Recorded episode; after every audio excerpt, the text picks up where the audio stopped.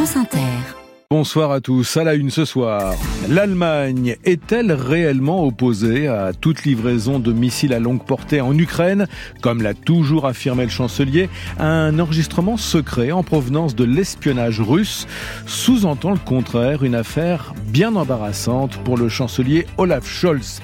À la une également ce soir, les États-Unis qui ont commencé cet après-midi leurs opérations de largage d'aide humanitaire sur la bande de Gaza et c'est une première en France avec cette intrusion des membres d'Extinction Rebellion dans l'usine chimique Arkema. Les écologistes reprochent à cette entreprise de rejeter des polluants éternels dans le Rhône. Et puis toujours en France, nous brosserons le portrait de ce théologien tunisien sous la menace d'une expulsion eh bien cet ancien président de l'UOIF en France a préféré quitter le territoire français de son propre chef. Nous irons aussi dans un instant au Salon de l'Agriculture, c'est à la veille de sa fermeture, et nous verrons dans quel état d'esprit sont les exposants et aussi les visiteurs. Enfin, attention à cette alerte orange aux avalanches émise pour demain dans les Hautes-Alpes et la Savoie. Et par ailleurs, quatre départements seront demain en alerte orange, neige et verglas. La Loire, la Haute-Loire, la Lozère et l'Ardèche. Ce qui nous amène au temps de ce euh, dimanche, Céline Dacosta.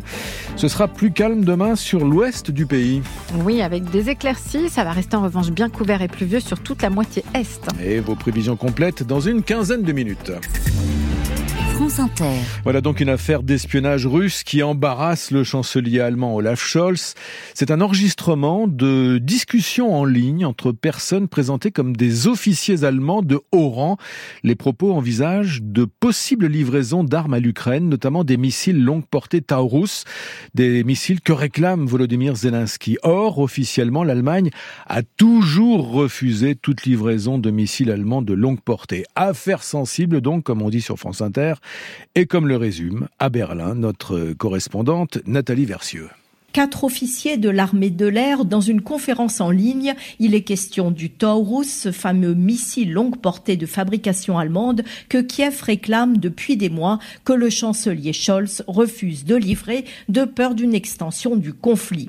Les officiers passent en revue le nombre de missiles disponibles, le nombre de Taurus qu'il faudrait livrer pour atteindre quel objectif militaire, par exemple la destruction du pont qui relie la Crimée à la Russie. En clair, un dossier hautement explosif qu'Olaf Scholz a brièvement commenté depuis sa visite au Vatican. Il s'agit d'une affaire très grave et c'est la raison pour laquelle elle fait désormais l'objet d'une enquête très minutieuse et très rapide.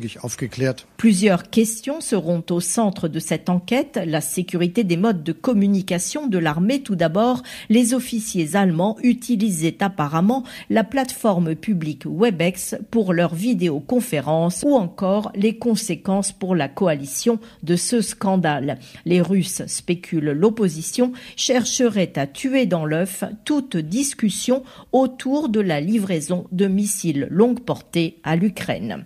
Berlin, Nathalie Versieux pour France Inter. Et cet enregistrement provient donc d'une opération d'espionnage russe diffusée sur les réseaux en Russie et aussi sur la chaîne pro-Poutine Russia Today.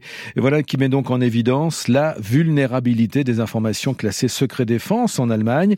C'est ce que retient le général Vincent Desportes, ancien directeur de l'école de guerre divulgation montre bien une vulnérabilité chez l'adversaire. Est-ce que c'est une vulnérabilité structurelle ou est-ce qu'elle est exceptionnelle? On ne sait pas. Mais en tout cas, cela fait peser des doutes sur la fiabilité d'un acteur euh, important et cela ne va pas pousser les Anglais, les Français et les autres partenaires à dialoguer de manière franche et claire euh, avec leurs partenaires allemands. Donc, on démontre une vulnérabilité. Si les Russes sont capables d'intercepter une conversation euh, entre des responsables de, haut niveau, c'est qu'ils sont probablement capables d'en intercepter d'autres. On voit donc que c'est un, mauvais coup, un mauvais coup porté euh, à la coalition euh, occidentale, et je pense qu'on doit s'attendre d'ailleurs à d'autres divulgations qui chercheront encore à affaiblir et à mettre en difficulté la coalition occidentale. Le général Vincent Desportes, joint par Valérie Crova. Les États-Unis ont commencé aujourd'hui les largages aériens d'aide sur Gaza. Trois avions militaires américains ont largué de la nourriture sur l'enclave, des repas sans porc notamment. Joe Biden avait prévenu hier que de tels largages se, se concrétiseraient prochainement. À Washington, Loïc Piala.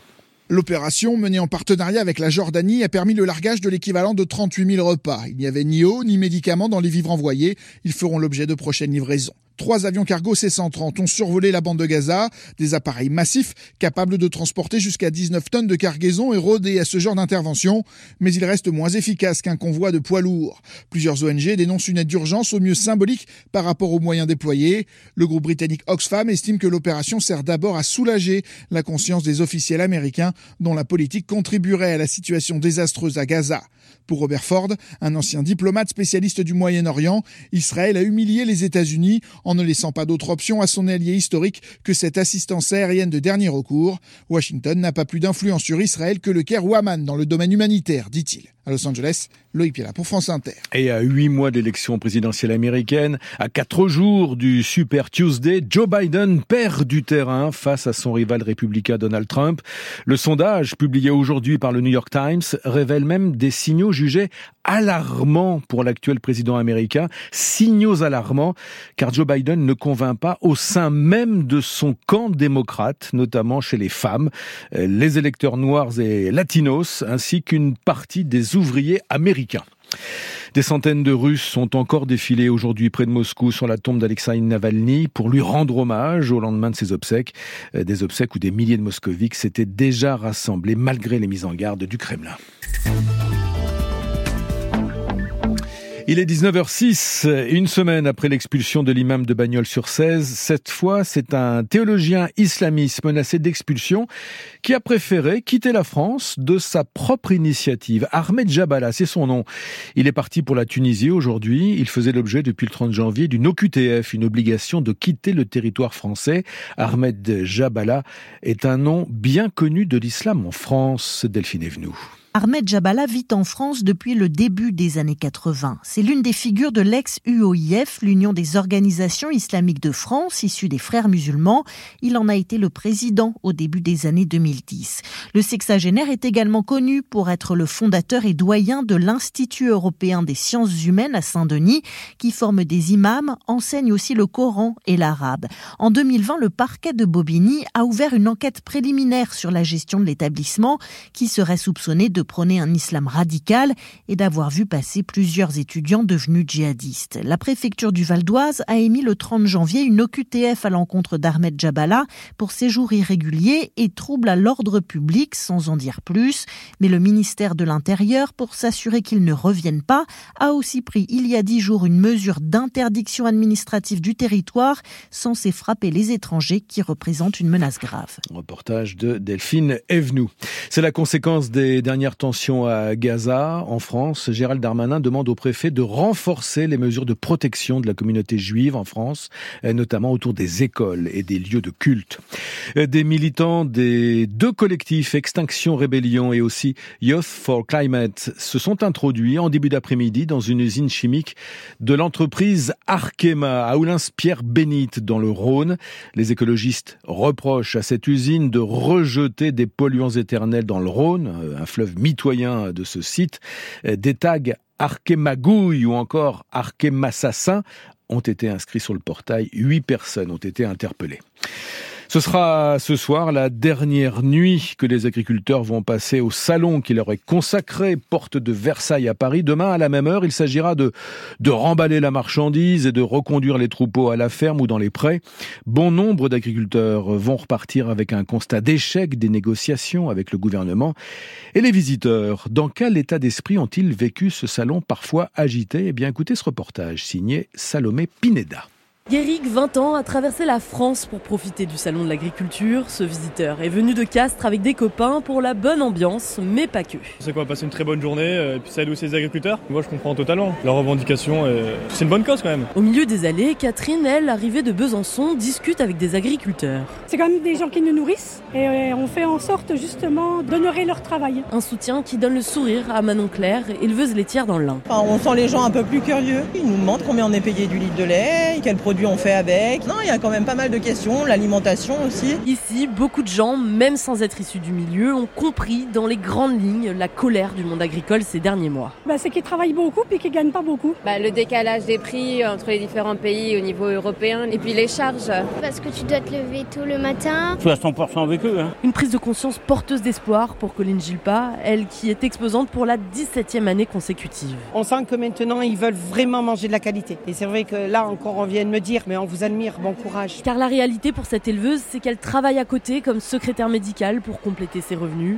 Le salon, c'est donc un moyen de conquérir un public pour essayer de faire vivre sa ferme familiale et peut-être un jour pouvoir s'y consacrer à temps plein. Des agriculteurs qui vont pouvoir faire appel plus facilement à la main-d'œuvre étrangère, car la liste des métiers dits en tension, cette liste a été élargie au secteur agricole.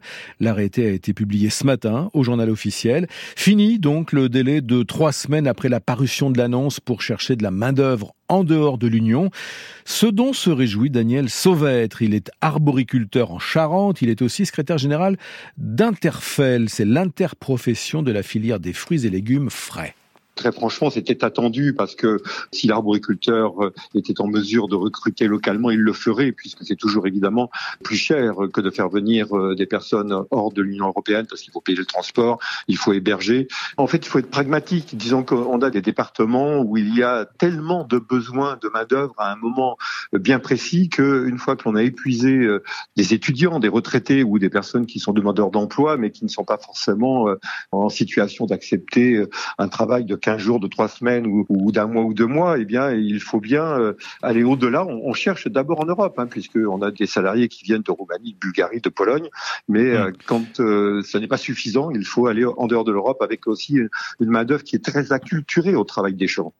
Depuis ce matin, l'accès aux plages de Biscarros dans les Landes, accès interdit jusqu'à nouvel ordre, fermeture des plages en raison de l'érosion dunaire. Et le réensablement est, est d'ailleurs prévu dans les prochains jours. Le concert des Enfoirés, diffusé hier soir sur TF1, a été suivi par 8 millions et demi de téléspectateurs. C'est la meilleure audience depuis trois ans. Les recettes récoltées euh, grâce à ce spectacle permettent aux Restos du Cœur de venir en aide aux plus démunis. Les Restos du Cœur qui ont lancé ce week-end leur 39e campagne de grande collecte nationale dans les magasins, avec pour objectif 9000 tonnes de dons. La chaîne CNews, surveillée par l'ARCOM pour son manque parfois de modération, un nouvel animateur, le philosophe et essayiste Michel Onfray. La première de son émission dite de décryptage de l'actualité, co-animée avec Laurence Ferrari, a été diffusée à la mi-journée. Michel Onfray a passé en revue les thèmes de la colère paysanne, la guerre en Ukraine, les élections européennes. Il a aussi tenté de démontrer que Marine Le Pen n'était pas d'extrême droite. CNews appartient au groupe Canal+, contrôlé par Vivendi, c'est-à-dire par Vincent Bolloré. C'est une icône centenaire, icône de la mode qui vient de mourir à New York. Iris Apfel, 102 ans. Elle travaillait encore récemment, star d'Instagram, celle qui s'était autoproclamée starlette gériatrique, a cultivé son look excentrique jusqu'au dernier moment. Noémie Bonin. C'est une photo d'elle postée sur Instagram qui a annoncé sa mort. On la voit vêtue d'une immense robe dorée avec des bracelets énormes et clinquants. Eris Apfel était suivie par 3 millions d'abonnés sur ce réseau social et très active.